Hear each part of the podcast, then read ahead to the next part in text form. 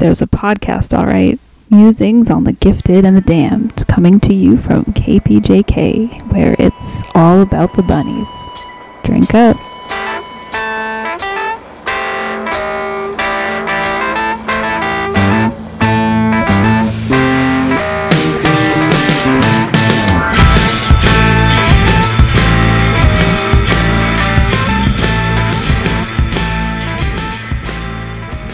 Could do a feminist take on Lucy. I mean, Yeah. not that we aren't always doing that, but I know I'm really trying hard not to just like No. shit all over everybody who's ever talked about Twin Peaks. Wait, but in their like, why not? okay. yeah. Can we be real? It's like When- drives me mad. when was the last time you heard three women talk about Twin Peaks? Yeah, That's why we're doing this, Yes. right? Yeah. I've heard three men talk about Twin Peaks. They mm-hmm. probably thought how exotic and seductive. Yeah, what was the start of that YouTube video? Her Oh, mysterious Lucy's vibrant curls and plucky attitude. Her plucky attitude. She's so innocent. That's the other thing is like Lucy would be considered innocent. You know, and it's like Lucy isn't innocent.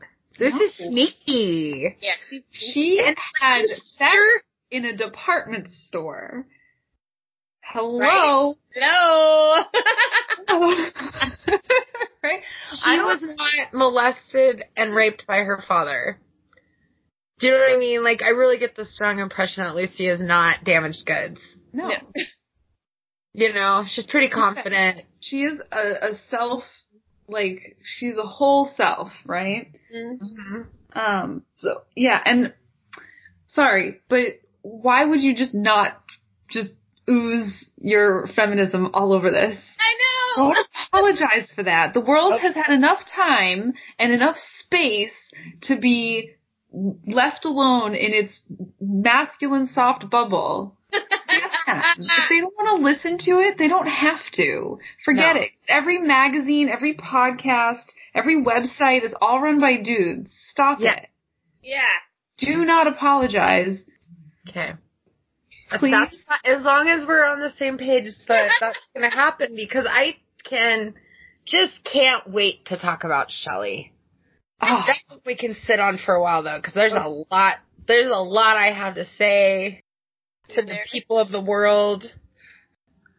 But this is this is so much of what I instantly loved about both of you was that you were talking about Twin Peaks without any filter or any proxy or any like, oh, I'm here with my boyfriend, like none Right. of that, right? Right. It took me it took me a decade. It took me a decade of going to the Twin Peaks to stop telling people, "Oh, well, I'm here because my husband likes it." Fuck that. Right. No, I like it. I like it. So no, no apologizing for anyone else from before. They can do their counter podcast and tell us how wrong we are about everything. Yeah. Doesn't matter. We're not even talking about being experts on these characters. We're talking about how we feel and how they come across to us Right. and for all the little girls in the world who want to like Twin Peaks. right? Yeah.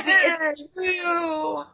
There, I'm off of my soapbox now. I don't I'm glad you told me that because told us that because I was just like, am I just that person? I don't I ever just want to hear you apologize for that. Be you. Because now Twin Peaks is part of my therapy that I just started too, so it's like important. As it should be. And I want to hear what you two have to say about the characters because I'm sick and tired of hearing about what guys have to say about the characters.